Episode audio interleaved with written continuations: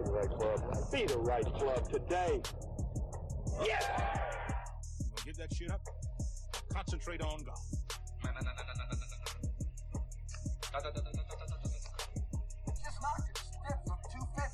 There it is, a win for the ages. Give it a little tappy. Tap, tap, tap a taparoo.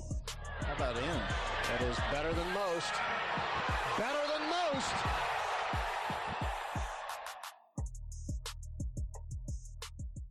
Welcome to another episode of Scratch Quest. I'm one of your hosts, Andrew Gleason. I got my two boys with me, J Train and Joey B. What's up, fellas? What's up, man? What's up? J Train, you're getting ready for a trip, an early spring training golf tournament. Dude, I am fucking locked and loaded right now. I bet, yeah, I bet you are packed, bags packed. You're you've cleaned your clubs. Dude, I picked out my outfits. I got uh, every day coordinated. Uh, what else, man? yeah, I uh, I've been spending a lot of time at the on the indoor sim, just trying to dial it in, get used to these new sticks. Who are making the trip? It was debatable early on whether or not I was if they made the travel squad, but they they earned their position. They're making the trip to Phoenix for the member guest. Yep. Nice. I- so they have they have firmly cemented themselves in my bag. I, I really like these new sticks. Was it you and Sky? Yep. So it's me and Sky. We're doing um, the member guests at Camelback Golf Club down in Phoenix. Five nine hole matches. Each nine is a different format. So we got like a scramble, a shamble, a best ball, an alternating shot, nine hole, um, and one other one I can't think of. But um, if you win your flight, you go on to a uh, horse race. And so if you win the horse race, you're you're the champ, man. Nice. Yeah. It's pretty fun. Pretty fun stuff. Well, Looking uh, forward to it. Gleason and I squared off yesterday morning, and it. Uh, I wouldn't say squared off. We we were there we we with showed our up. clubs. Yeah, and uh, we we donated a few balls around the course. We had a good time, but ultimately, uh, the show continues. We have yet to reach scratch or Yeah. break eighty, or yesterday. doing anything yesterday- cool. in yesterday's case, failed to break ninety. So it was a long day, early, wet round. Uh, range was closed. So, but anyway, so I brought a buddy on for this week, and um, I'm going to give you a little bit of background. So, I got Jake Crane, who was a catcher at Georgia with me.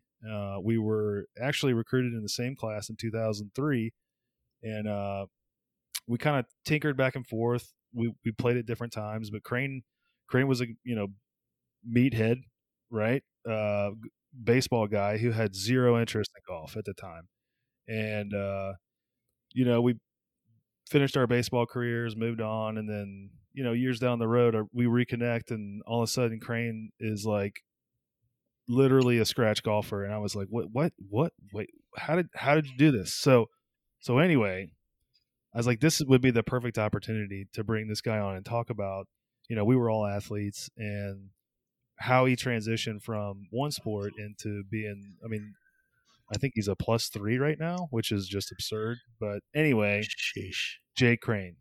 Yo, what's up, man? All right, To J, show. J Train, you got to take those new sticks. That way, you can blame it on the new sticks, bro. If you have to, if you have to lean on it, just be like, "Oh, I just got these. I haven't really got to hit them," and you're good. Every Yeah. yeah, the guy got new clubs. You know, he's a good golfer. He's just got new clubs. So Perfect. Didn't even Yeah. think about that. That's uh, that's great advice.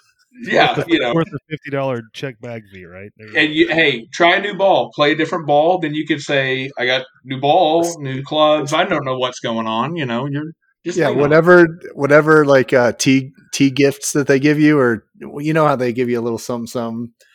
We'll see. Yeah, I'm gonna just play those balls, completely bl- deflect every single bit of criticism, blame it on the clubs and the ball. I like it. Absolutely. Is that how you become a scratch golfer? Is that how you get the plus three? You blame take everything else and take the every sh- responsibility. every shortcut you can take. Absolutely. Um, No, you just. You, but if that's what it takes to make yourself feel like you're getting there, do it, bro. You just gotta you gotta feel good. You look good, you feel good, you play good, right, Joe B? That's it. It's the key. Deion, Deion. And then you fake it until you make it. That's the other way you look at it. You That's just keep it. looking like a pro golfer, and somebody's gonna see you hit one ball and be like, "Man, that guy has a good swing." They might not see the next five, but that one, they're like, "Woo!" Hold Speaking that of- at the end. of uh, looking good, and this is like this actually comes back from the first episode, which Jake, you, you you've had a little bit of run in with our first guest, Ben Schwartz. Oh, Benny boy, yes, We said yes, I Joey- have. Joey B shows up for his first lesson with Nike slingshots and some M frame Oakleys. How long and do you still rock the M frame Oakleys on the golf? course? Absolutely. So the original M frames that didn't bend, those are now like the yard, the lawn mowing glasses, you know, because Oh, yeah. they're just monstrous. Nothing's getting past those. Like the chainsaw, I'm good. Safety Whatever, goggles. whatever I'm running, bro. They cover my OSHA face. certified. Yes, absolutely. You go. Now I've been rocking some Maui Jims lately. That's they got a good little vibe right now. There you go. All right, so Crane, Joe mentioned it. You grew up playing baseball, played it in college, like you weren't even interested in golf. What was the point that that all changed and you were like, "All right, I'm I'm dead serious about golf. I'm going to get good at this sport." So, gotten them playing baseball, 22, 23 years old, getting out of college. Um, kind of just fell in that rut for a year or two. Really spent my time in the weight room trying to just get as swole as I could get. And um, I actually ended up getting like a sports hernia. And the doctor was like, "You can't, you can't do any physical activity." So everything was kind of out that I did. So I started playing golf with some buddies once in a while, and I was okay. I could hit it far, and I didn't know what I was doing. I didn't know distances, or you know, I knew enough to be dangerous. But um, just started playing, man, and I, I played for maybe a month or two, you know, once or twice a week with some guys, and kind of got the bug. And uh, that's really where it started for me. So about the time I turned 25 was when I started, like, first time I really played golf. And I'm 35 now, so 10 years. Man. We're old, bro. 35. How so? How long did it take you to get down to where to scratch? So I didn't start keeping my handicap until probably I'd say two years after I started, and I started off at like a twelve, but that's two years into playing. Um, I was probably a twenty. I mean, those first six months, I probably got to a fifteen pretty quick by just practicing a bunch, and then to go from that ten to five number wasn't too bad. That was probably another year or so. That five to the one range, that was tough. That was the hardest jump right there. And I, I just had that feeling I was going to be stuck at the one for a while. But I actually, it's pretty crazy how your handicap works if you really look into it. Um, I mean, I had two or three good rounds that bumped out two or three bad scores, and all of a sudden I was a scratch. Like, it just kind of happened. So what was But- it that what was it that got you over the hurdle? Like what was that one point where you made that jump towards like you said from like a five to a one? I mean, was it was there one aspect of the game or one just You lo- so something I did, and I, I probably I'd say I've been doing it probably the last eight years. I try to define goals at the start of each season. So like right now, the February March time of the year to me, this is like spring training. Like I'm getting ready for the March through you know July August run right here. Um, I like to identify goals. The the biggest gain I saw in one year, I made one goal, and that was course management. I was to look at every golf hole from a design perspective. I was, you know, why is that bunker over there? Why does the green slope like this? This, you know, you figure out things and how to just try to get around the course. You know, if the pin's on the right side of the green, I'm going to try to hit my drive a little more left to have a better angle to the pin. Just things like that. Just like learning how to pay attention to those little things and really just start to understand like why golf is you know what it is and that's from a guy who didn't play like i didn't grow up as a kid hitting golf balls every day and just like figured it out like you know those are things that the normal guy you don't even think about. Like even when you're watching golf on TV, like they're positioning, they're always trying to stay here or away from one side or something like that. So Yeah, that's good. How are you breaking that down on courses? Like, I mean, are you just talking about like your home course, or is this like every round you're going out and you're like studying up before you go tee it up with the boys on Saturday morning? So it's actually funny. Me and Joe and Andrew were talking a little bit, and um, I started charting things. Uh, so I teach I teach baseball lessons now. I own a baseball academy in Athens, Georgia, and um, I tell kids a lot. You know, if a kid's just consistently hitting a ground ball to second base, I tell the kid to view the baseball field like a scatter plot. Like essentially, you put a dot on the page where you hit every ball. Let's hit 100 balls and see where they go. So to me, I just kind of started charting. You know, you just get a yardage book, um, which is I, I think they're awesome. Again, just trying to figure out why why everything is like it is, and you get you see the hole from kind of above ground view. And I mean, anymore you can do it on your phone, but I would just take a sharpie and like wherever my driver would land, I would just put a black dot on the on the hole on the yardage book, and I would just realize that like every freaking time I play this hole, I'm right. You know what I mean? It's something about it. Once you realize it, like you know, you just start to play it differently. You see you see it differently because you realize you're kind of doing the same thing, good or bad, over and over again, and that helps a lot to just figure out where you're. You know, like me and Joe were saying, you you figure out what you need to work on because once you start charting things and you start realizing where you hit your shots, you know, like, man, I missed short on 15 of the 18 shots into the green today, whether it was a par three or like whatever shot leading into a hole. I was short almost every single time. Like those things make a difference because your next round, if you pay attention to that, you maybe just pull an extra club Yep. and you shoot five strokes better just because you weren't short, you know, whatever, you know, something like that. Yeah. It's funny you talk about charting things and setting goals. We recently put together a 2021 Scratch Quest checklist Yes. of some of the goals that we have this year. Or they're things that are very attainable, very doable, but uh, there's there's a few stretches in there, like uh, I don't know, 55% greens in regulation in in a round. Yeah. Feel What's like the that's what's the strong tour average for greens in regulation, Johnny? I think it's 65. Yeah. I'm taking Yeah, the so- under. I'm taking the under on y'all's 55. Then Well, it just means we have to do it in one round this year. So throughout the course of the year, we're trying to accomplish in around, you know, hitting nine. So it's out of basically it's like 10 I, I don't know what the math actually checks out to, but it's close to 10 greens yeah. per round. okay, that's doable. That's what I think anyway.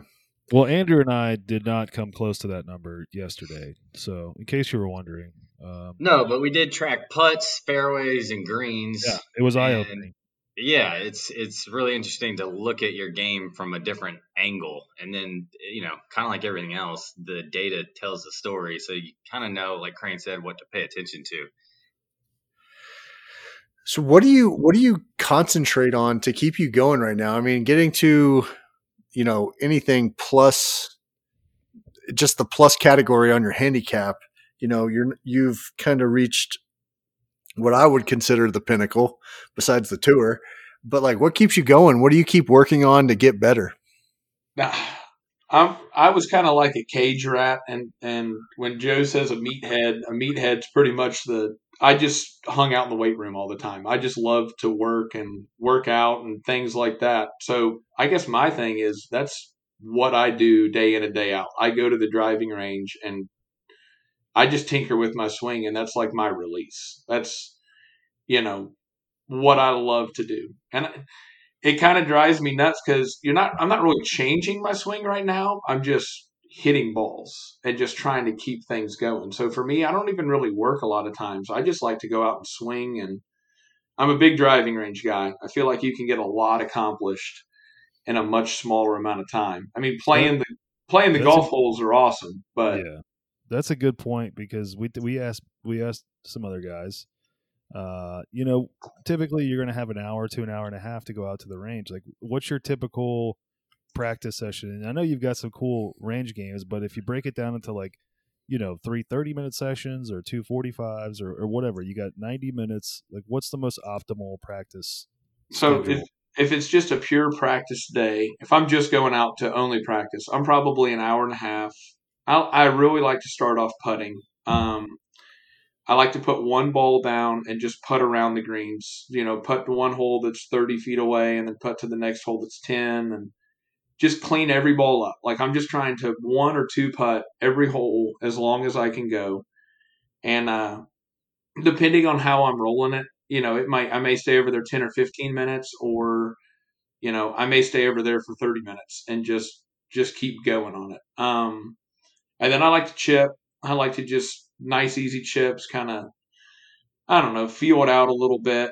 Try to hit a couple, you know, stupid shots, some bump and run, some flops, just kind of get your hands going and get things feeling good. And then a good stretch after that. I kind of stretch out while I'm putting a lot. I think one of the biggest things I can say is do try to get yourself limbered up, especially if you are going to go on a stretch where you're going to play a lot. Take that time to get a little bit of a stretching routine Gotta before you out. just start banging balls. got to But yeah, and then I mean for hitting clubs, I mean this is something uh AMAC was on me about. I usually only hit like two or three drivers before a round. And if it's a practice day, I'm probably not hitting more than 10. If I'm out there for an hour and a half, like it's a lot of short shots. I like to just whatever, you know, shoot a flag, whatever number's good to a flag wherever the pins are that day. It might be a 54 degree or it might be a pitch and wedge. I'm just going to try to bang 20 or 30 and just repeat some rhythm in my swing. For me, it's I feel like trying to just match swing speed and swing with the same tempo and effort over and over and over again. Once I feel good on that, you know, kind of move up slowly through my four iron from a wedge.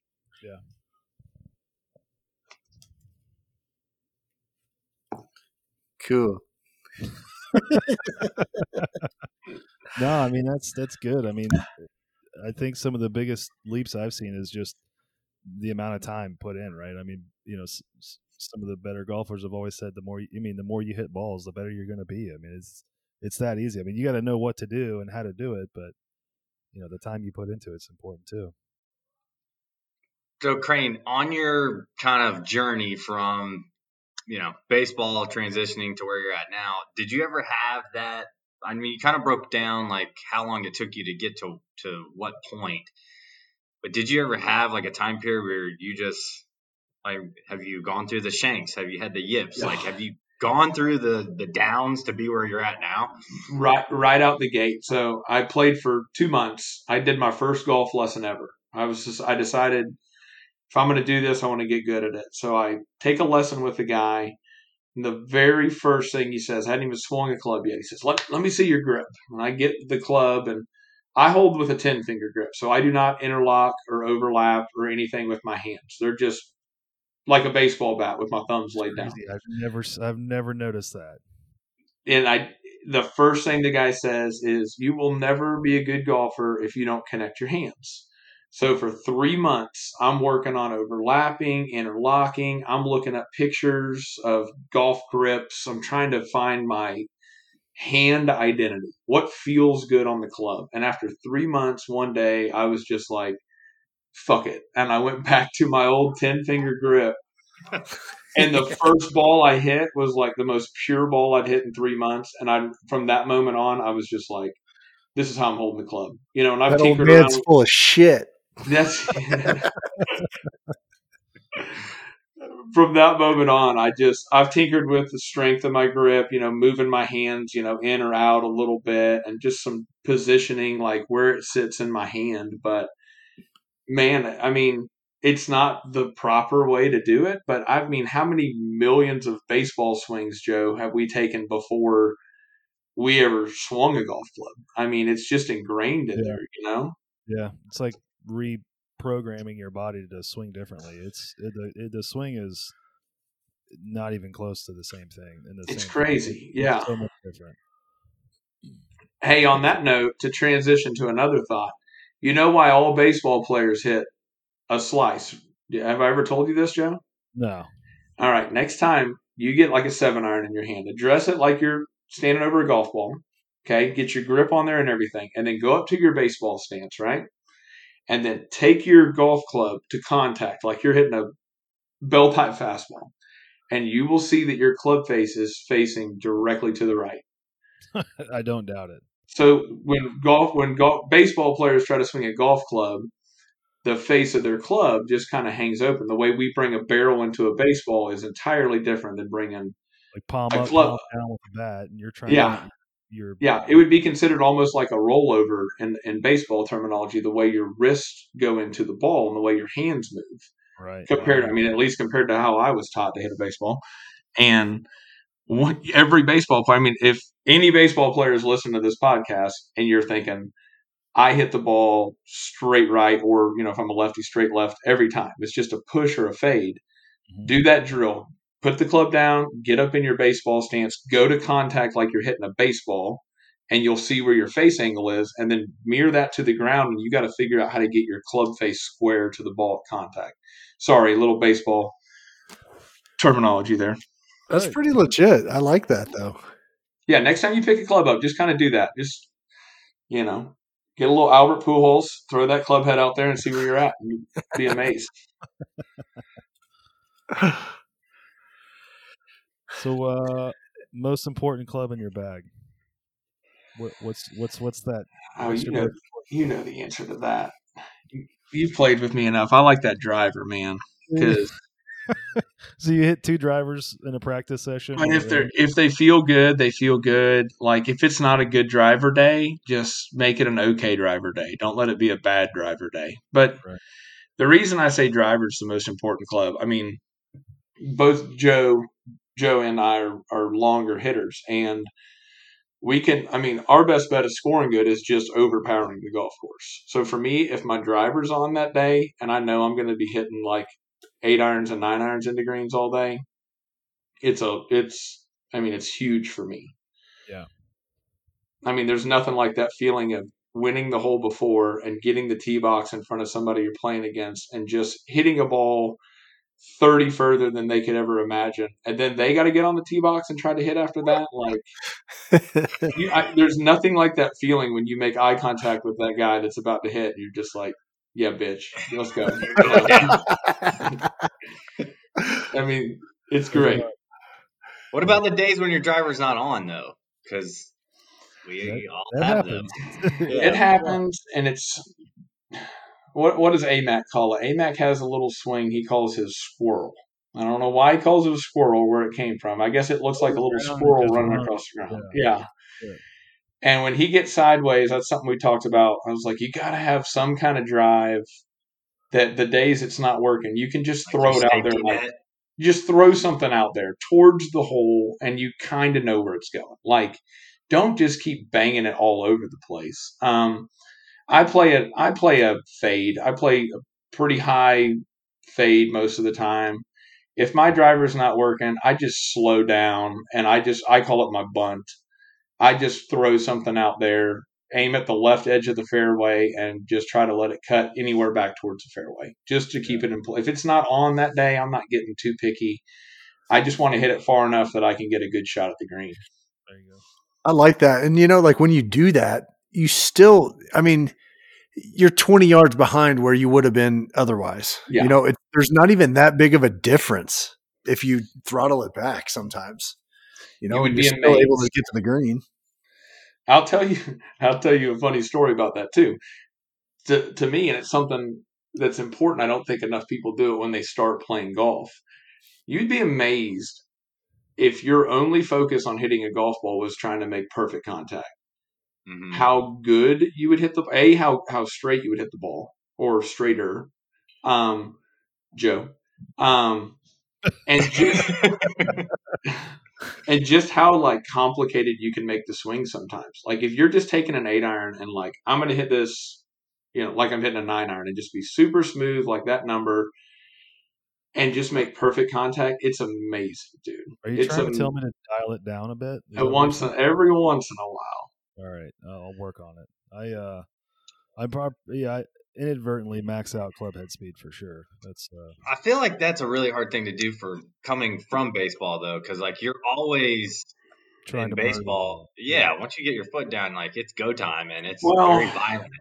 and I know y'all will probably ask me about some drills I do on the driving range, but along this topic is uh, one of my favorite drills to do. If I find a pin that's like a just a good seven iron number, I'll hit a couple of seven irons to it and feel like I'm really I'm flying it good. It's I'm, it's perfect number, and then I'll get a six iron out, and I'll hit the same green and try to hit it there with a six iron, and then I'll get the five iron out and just keep smoothing my swing controlling the flight, and just kind of go for a little bit with that. You'd be amazed. Like you could, you know, just because a hole says 180 yards, that doesn't mean that everybody has to hit the same six iron or whatever club you might hit. Like if you feel like pulling a four iron and going smooth and hitting a little cut is going to be perfect for 180 that day, like do it, man. Like Hmm. you'd be you'd be amazed sometimes if you're not hitting it good, it just slowing down, you know.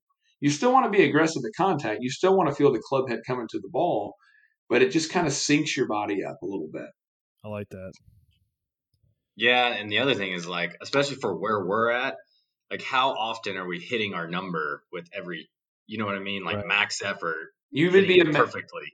and I don't know the numbers on this. If we have a statistician or whatever it is, look up what percentage of amateur golfers come up short on shots. It's like eighty percent. That's just I may be totally off on that, but it's just like if you good. think of if you think of every swing you take that could get to the hole, whether it's a putt or a chip or an eight iron or any club. I mean, outside of the driver, you know, on a, you're obviously going to be short of the hole. I'm assuming they're not taking that into account, but I think you're short. I think a lot of guys are short, short, short, short, and probably short right or short left or whatever.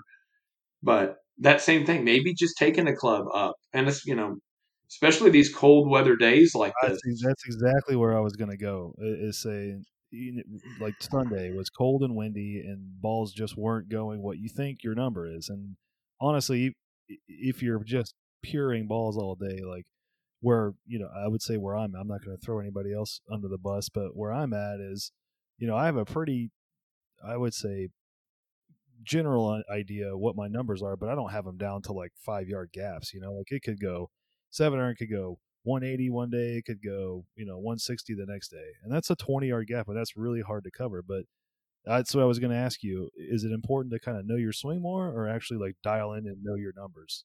Because it sounds like having that feel is way more important at the level that we're at right now. if you know your swing, you'll know your numbers. Meaning, if you go out to the driving range, let's say you get like you get there 15 minutes early, you got time to bang like 30 balls. If you hit you six putts, um, six putts and we rolled out of bed. I was a cup of coffee and a breakfast burrito and uh, hit six putts and said, "Let's go." I mean, at a normal your normal golf course, like we're probably playing, you're obviously your numbers are going to be a little off with range balls. But if you can shoot a couple pins and figure out what club, like what's my pitching wedge roughly going, and what's my seven iron roughly going, you should be able to kind of calculate every other club off of that, if that Right. makes sense. So.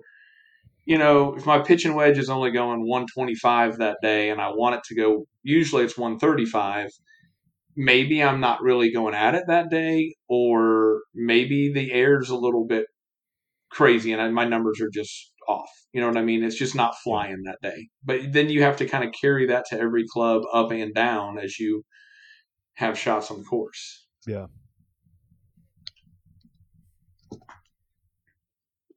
It's good, man. Johnny, what you got?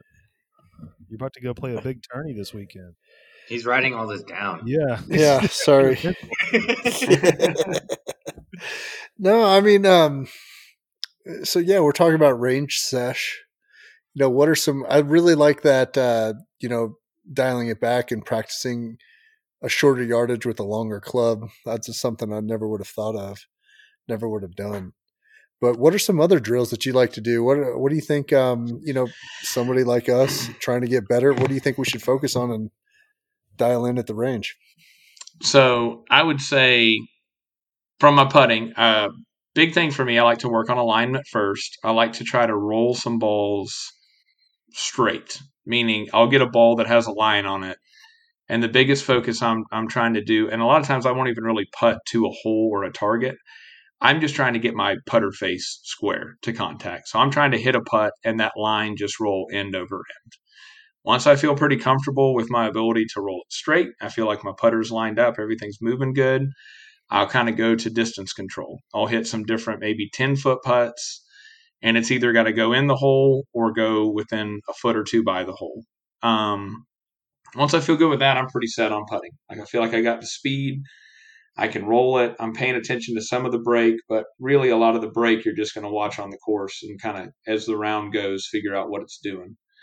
Um, as far as range games, I'm a huge fan of playing the entire course on the driving range. So, like if hole number one is like a dog leg right, par four, I know I'm going to want to hit a little cut out over the middle, let it fade over, this and that. So I'm going to envision myself hitting that that drive. I hit a good drive. I'll probably have an eight iron in. I'm going to grab an eight iron out of the bag, hit to the green. If I hit a good one, I'm on the green. I'm not going to worry about putting. I'm going to hole number two.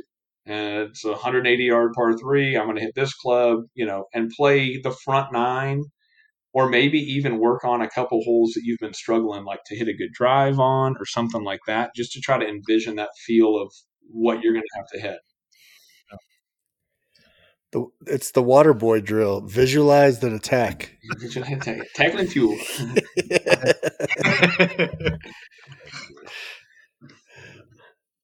But no, and I'll tell you some funny things I used to do. People used to think I was an idiot. I would put my golf bag in front of my ball, maybe like five feet, and I'd have to hit hooks and cuts around my bag.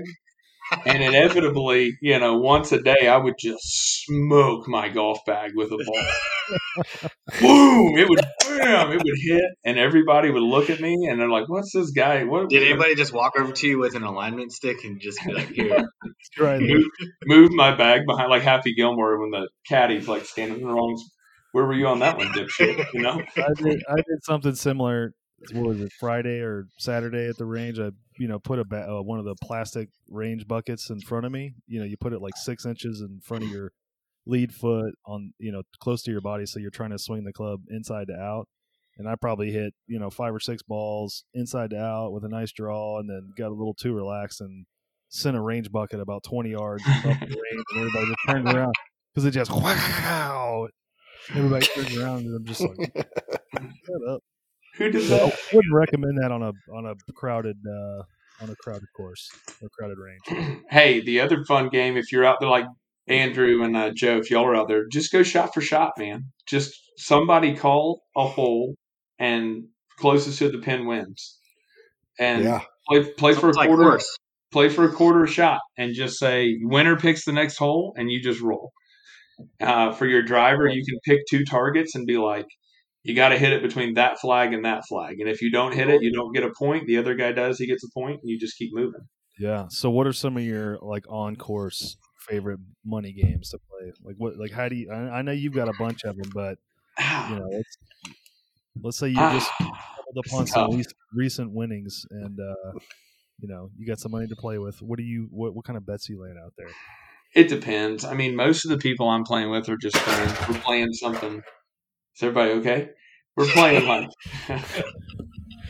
we'll play 10, 10, and 10 a lot. 10 for the front, 10 for the back, and then 10 for low score.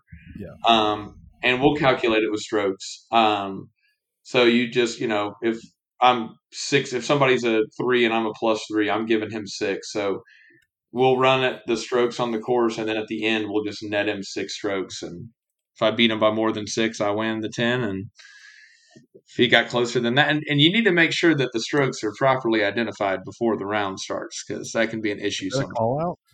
That could be a call out. I'm not going to throw no names on that one, but you know who you are.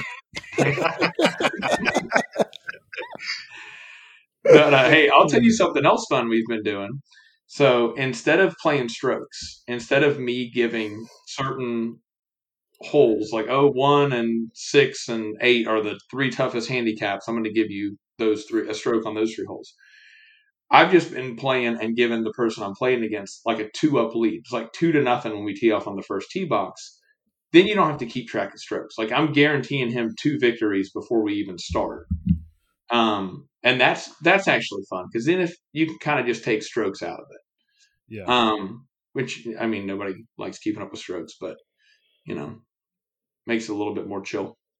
there you go. Nice. So Crane, you grew up playing baseball, and baseball is a very mental sport. You you fail more than you succeed, and golf's very similar. How do you think that the mental side of playing baseball those years has kind of transitioned and helped you in, helped you in golf? Oh man, that's tough. Uh, Joe, you got any ideas on this one? Let me think on that for a second. No, because uh, Andrew and I had the conversation yesterday that uh, we were both rage monsters when it came to baseball. Like if we were 0 for 3 with a hat trick and coming back to the dugout, something was Yeah. getting tossed. Everybody was sliding to one side of the Yeah. pitch. We, so Andrew and I played high school baseball together, and then uh, we played a year together at an NAIA school after I left Georgia, and we uh we both let it fly there too. So you know our, our early golf career, we were just basket cases. I mean, we would you know play five rounds of golf our whole life, blow three off the map, and then you know clubs getting snapped. Or I've seen Andrew punch a golf cart. So I mean, but but now I mean, you know, I mean, baseball coaches are always you know trying to encourage you to you know clear it, wash it. You know, it's kind of like a game of silence. I Yeah, see. I feel like I was more like that. I didn't show my emotion a lot out like negatively in baseball. You know, I'd get pissed, but I wouldn't like outwardly get upset if that makes It sense. It was a real struggle for me to like keep it in, like to just bottle in because I was just really intense. I mean, you, I mean, everything I, you know, I swing a golf club hard. I, you know, when I work out, I work out hard. So like playing golf was new. It's it's, it's like every shot's its own battle, and I've tried to take that siloed approach. And now, I mean, it's fun, but I'm competitive, so I want to win. I've let a lot of it go, and it's just um, I enjoy being outside, but I really try to put each shot into its own like silo. Like and you've you've helped me helped me with that too. Like you said, look, it don't, it really takes one good shot every single hole. Like yes. you can hit a bad shot in the woods, and then you hit an awesome punch shot out, and then you're laying greenside. Like you just, but you potentially could birdie that. You could par it. I mean, it takes one good shot, so that's helped a lot. You know, being able to just say, you know, just you don't have to make it all up, but it only takes one, right? A long putt, a good drive, or whatever. Yeah, and I feel okay to kind of answer your question, like the struggles in golf. Just like Joe said, you might hit a bad drive if you can keep yourself in the hole and then somehow hit one miraculous shot, or just like get a ball on the green and have a 20 footer for par, and then somehow if you can make that freaking par putt, like you made a par. There's no difference between missing a five foot birdie putt or draining a 20 footer that you scrambled all over the hole for. Um, and you know, there's just some holes you're just going to make a bogey on. Like you're just going to be kind of out of the hole, and if you can just keep it together enough to not make a double or a triple, like it's kind of a victory in itself. You know? Mhm. Yeah, you you said another good thing. I think we were talking last time we played, or uh, maybe at the baseball game or something. But you know, you were like, and I was like, well, you know, when I get up, I asked you the practice question earlier, but you're like, you just whatever you're struggling on, you know, you don't have to go practice everything, but like if you're playing decent and you just can't hit a hundred yard wedge shot within five feet, like man, go work on that and then set that as your goal for the next two or three rounds. I thought that was some really good advice. Well, I'll tell you something else on that, like too, Joe. When you're saying that, pay attention to the the shots that you actually hit on a course. So if we play an 18 hole golf course, there's going to more than likely be four par threes, right? So that means there's 14 holes I could even potentially pull a driver on. So why am I really taking much more than 10 to 15 driver shots in any given day anyway? You know what I mean? Like I'm never going to need more than that. Mhm. But and I'll ask you all this. So like normal scores, let's just call it like an 85. Is that fair? Yeah, I- I How like of, of those 85 shots? I'll take it. I'll take it. Um, of those 85 shots, how many of those shots are swings and how many of those shots are putts? What would you say? Yeah, I mean, yeah, go ahead, Andrew. yesterday, knowing that we counted putts, I had 34 putts yesterday. You did? Yeah, That's not bad, actually. Uh, Yeah, seriously? well, and you but- shot what? Yeah, Right, right, exactly. we hit greens but we only hit four greens. in regulation. yeah. So, So yeah, we're chipping up for par. But if you if you think about that, what's that? Thirty four out of eighty five. So you've got fifty swings left. Like, and what are those? So fourteen of those are driver. You've got thirty six swings left. You know, and how many of those are what? So that's where you need to kind of break down your shots on your on your range. Is work on the shots you really need to work on. Like Joe's saying, that hundred yard shot. Like, work on it. And if you if you realize that you only have two hundred yard shots around, usually, like you don't have to hit 100 100 yard shots because you're only going to have two or three of them. You know, if it's like, yeah. How many were wedges yesterday, Andrew? we hit a bunch of wedges yesterday. yeah. Couldn't hit a green, and we were just always chipping up, and you know, inevitably one of us duffs it, or you know, fats one, and then you got to hit another wedge. It's like That is so frustrating. so frustrating. And you practice it too, you know. You work on it, and it's just like but, uh, wet conditions, and you know what? I'm blaming it on the ball, Crane. Right? it was the it was the new ball. I was the new, cl- you have new shoes. I would, hey, John, I would get some new shoes too. Yep. You Yep. slip, slip occasionally, maybe leave one of the spikes out so you could really lean on that, that your back Yeah. foot's just not digging like it usually does. You're good. I, I think you got some options, you know? don't worry. We'll we'll put this out after the tournament, so safe. You like look at the bottom of your shoe, the spike is missing. Look at this piece of crap. I just bought these. You know, I knew something was off today. Yeah, jeez, I could feel it. all right. Well, Andrew, I think it's time to oh, go ahead. No, let's hit him with the gauntlet. Let's go. Let's do it. Crane, we're gonna we're gonna rotate asking you golf related questions. So that we we don't have to do rapid fire, but if they're thinkers, we want we want your uh, well thought out answer. Okay. I think we open. Yeah, it's open for discussion. I don't really well think out anything, but I'll do my best. Boom. All right, I'll hit you. I'll I'll ask the first question. I'm gonna hit the hit the boom, and then we'll go. All right, let's. Uh, what would be your ideal foursome? That can be alive, dead, celebrities, sports. Like, I, you, I would assume you would want to play with Arnold, knowing you. So, what would Oh, be your foursome? Oh man, I had a gr- I got a great Arnold joke. I definitely would just anything Arnold Schwarzenegger is there. Like so, we got to put him in there.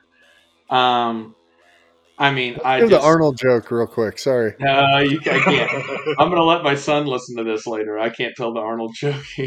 That- We can we can bleep it out. Do it. Do it now. All right, so one of my friends is at a uh, celebrity pro am, and he gets to the first tee and realizes Arnold. They didn't tell him they're celebrities. He realized Arnold Schwarzenegger's his his celebrity. His name was Gary. Gary's all nervous. There's a bunch of people around. Arnold's walking up. He's got a big cigar in his mouth. Everybody's asking him for autographs. And Arnold comes up and shakes his hand. He's like, "Hey, Arnold Schwarzenegger, nice to meet you." And he's like, "Hey, my name's Gary. You know, nice to meet you." And he said that this time Arnold puts his tee in the ground and puts his ball on. He's got his cigar in his mouth, and he says, "So Gary, when was your last blowjob?" And Gary's very like, "Oh my gosh," he's like, "I don't know, two weeks ago." And at the moment, Arnold takes the club back and says, "So how did it taste?" And he hits the ball, and there's hundreds of people standing around the tee box. And I just remember that story of Arnold. That's why. That's why you want some Arnold. Did he hit it the fairway? I think he, I think he had a horrible drive. Like I, I don't remember the details of the story. It was just Arnold, and yeah, it's that's all you need to know. Arnold just destroyed that guy in front of. He publicly humiliated the shit out of this dude. And this Doesn't matter like, where that ball goes. this was like a, a year before the whole thing came out about him sleeping around, so it was great. But Oh, anyway, man. I would take How'd it taste? I mean, I just feel like I'd have to say Tiger because, you know, that Yep. would just be awesome. Just to just to freaking talk to. And if you haven't watched the Tiger documentary, that thing is freaking awesome, man. You just that's crazy. I mean, just him coming up like he did and playing golf and just his. I didn't know his Totally dad was that that much. level. He's just I didn't know his dad was that much of a nut, man. Yeah. But I mean, freaking worked kind of. I don't know who my fourth would be. Um, man, I don't know. I'd probably go someone kind of old school. I wouldn't mind like I just you know I could take a little Jack. I'm sure there'd be some wisdom you could get from there. I don't know how Arnold and Jack would go, but I mean it'd be fun. be a little variety. All right. I feel like Johnny's barely holding it together. I hear little laughs over there. I'm just yeah, I'm- Not the giggles. So Jack, when was your last blowjob? That just wouldn't well, geez, Arnold. good. Oh, man. Crane, uh, Crane, what's uh, what's a better snack at the turn? Like a big hot dog, or like one of the like pre-made sandwich, or is there or is there something that rivals a hot dog? Now, now, there's one time you and me played, and I had a hot dog with brisket on top of it at the turn, Hi-oh. And we walked. and we were walking, and we were walking. They had brisket or a hot dog, and I just said, "Can I get a hot dog with brisket?" And it was good. It came on. So that's the go-to snack. All right. Yeah, yeah. Anything that lights your gut up a little bit, you know. All right. Um, so this is a little uh, recent development, recent news. Johnny Manziel has set a goal for himself that he is going to go pro in golf. Oh boy. He says he gives himself 12 years to get this goal accomplished. And if he doesn't do it in 12 years, he's going to quit. Do you think he even gets close to the tour? Ooh, I don't know. I have no idea how good he is. Um, so he doesn't play very much, and supposedly he's like a scratch golfer. What? Yeah. He's supposedly. It, it Like, seems like he would be that type of guy. Yeah, I could see that. I mean, I don't know. I would say no, just because I mean, the probability of that actually happening is low. But what does he mean by Like- pro? He's talking like PGA Tour or just He's like trying to make on the tour. he's trying to make the tour. I'd say no. I've played with a lot of really good golfers that are not even close, and you're So- the first time you play with them, you're You like, have to- oh my gosh. There's, in my opinion, there's no fucking chance, Johnny. And somebody should slap you for even saying that, Not- well Like, put. Agree. dude. These, those guys on tour are aliens. They are literally aliens from another planet. They're so much better than anything I can understand. So th- Andrew and I were talking about this the, the other day, playing that. What, what's what do you think's more challenging? Like what the grind, but the the ability to make it is it to make it to the tour, or do you think being a major league baseball player? Because Ooh. they were they came out with an article, or I think this is a rule change for amateurs that they couldn't make money off of giving lessons anymore, and I thought that was just super dumb because you know these guys are spending 60 70 80 100000 dollars a year on travel expenses and you know entry fees to tournaments and things like that playing golf. And that in, in itself is a challenge because a you don't have any money. B how are you supposed to afford to go around and do this thing? And it's just, it's the same thing in the minor leagues. You know you have no money coming out of college. And if you're not a top five pick like your Yeah. money's gone in a year or two. So from a resources standpoint you're faced with the same challenges. But from a you know level of competition and and just the grind to actually grind it out and make it. I mean granted you know let's say you're similar you're good at both right? You're good at baseball you're good at golf you're good enough to make it. What's more challenging? What's the harder path? Is it on the tour or is it getting to the big leagues? I think getting on the tour would be tougher. Um, I think There's big less leagues, the, spots. the opportunity is greater in the big leagues. You got so many guys and so many organizations, and I mean your farm system. Like if you're the AAA dude, and you know some, you know Joe Schmo rolls his ankle, like you get to the big leagues just kind of by default. Like in the golf, like you got to earn everything you do to get Yeah. there. good point Hey, and with that being said, I would choose baseball because that's a guaranteed guaranteed contract, bro. Golf, you gotta mm-hmm. you gotta win to make money golf. If if if professional sports was all like golf, if it was like, hey, you went, you know, thirty for thirty eight passing with four touchdowns. Here's four million dollars. You had a good game. Like, hey, you threw five picks today. You owe us money. Like, you have to pay for your hotel room this week. You know what I mean? Like, Yeah. that would be a different sport right there. You know. yeah you're saying these guys have to invest in going to play these tournaments. Oh, you just show up and you're pay, you got to pay to get in it, and you you don't you don't make the cut, and you just go home like you got nothing. You know. Joe, like what you were just saying though about amateurs, like anybody playing on any type of tour is not an amateur. They're still pros. They're still a golf pro and making money. Like to be a golf pro, like a teaching pro or something, you got to go to school, pass a couple tests, and shoot like a 74 three times, and you're a teaching pro. You're a golf pro. Yeah. So Yeah. those guys, I mean, they can. Those are the people teaching stuff. Like if you're an amateur, I think it, they're meaning like you and me can't like Damn you know, it. just go down to the uh, the local driving range and hustle up some. Maybe Watch I'm- the bogeys. ball Yeah. whacker guy. yeah, exactly. Giving Groupon lessons here. Sign up now. Twenty percent off. Yeah, maybe I misread the rule or misinterpreted it. That's probably that's a good point. Crane, Well- what's the what's what's the hardest shot that you in your bat? Like, what's the hardest shot to you in golf? Oh man, hardest shot to me in golf. Um, to me, like that five iron, four iron, three iron neighborhood where I just got to hit a long iron is probably my toughest shot. But it's also like the least hit shot in my bag, if that makes sense. So I don't, I just don't work Back on your that. that point much. earlier. Yeah, point back to your point earlier. You don't have to do it very often. Yeah, I remember I went to a lesson one time and I told the guy, I was like, I cannot hit my four iron. He's like, Well, how, how many times do you hit your four? And I was like, Well, I hit it horrible on this hole and, and then the next day on that same hole. And he's like, Well, you're only hitting it once around. Just don't hit that club. Like lay up. Hit a hit an eight iron and then whatever. And I'm like, Oh yeah, good idea. Is that part of the Groupon lesson package? yes. Yes. Yeah, I got one. Um, you know, this doesn't work for you because you're too good. Uh, so this might be a group question here. All right. Uh, would you rather shoot a 69 or get a hole in one? I definitely hole in one. Yeah. Oh. Joe, this show is called Scratch Quest.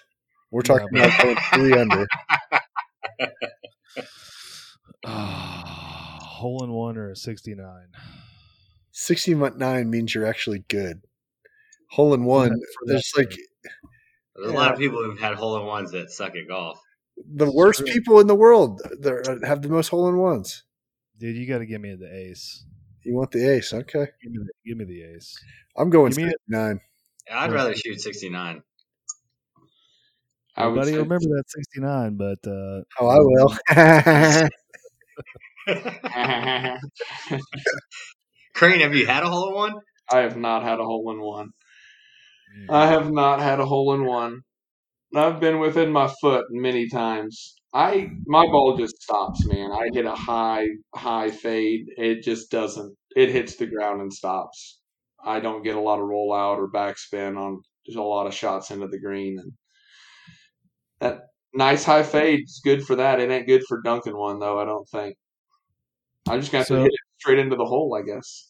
So we have we we put uh, Ben in a couple situations. That was pretty fun, and I think one of the I'm going to put you in a situation on the golf course. You just tell me what club and like what your swing thought is. But I find myself hitting into a lot of short sided pins, like around the green, like call it a you know 20 or 30 yard chip or pitch or whatever you want to call it. What club and what's your thought process? I mean, you can just say it's a What's the ground like? Okay, rule, uh, rule number one: get to your ball. You you figure out your distance, and then you immediately see what your lie is like. The lie will tell you almost everything. Am I upslope, downslope, thick grass, wet, picking it clean, tight lie? Where where are we laying at? So let's just say decent lie, flat ground, but you're hitting to like an elevated pin. It's short side, so you got like ten yards to like land the ball and let it roll, but you got to hit it like twenty. So you're off the green, but I mean, is it like a flop, like a open wedge pitch, or y- I mean, just normal conditions? We're you know, Honestly, and this Yeah. this may be not what you want to hear. I'm probably just hitting something up to make sure I get it on the green and have a chance to make the putt. Yeah. I'm not getting cute. If it doesn't, if I take a couple practice swings, if I just kind of try to find a way to get it close and it doesn't feel comfortable, I'm just gonna make sure I play it up on the green and give myself hopefully a 10 or 15 footer, you know, even for par to stay away from that big number. And that's part of the big difference right there, man. Like I'm I'm immediately when you ask that question, I'm like, eh, I'll just flop it up there.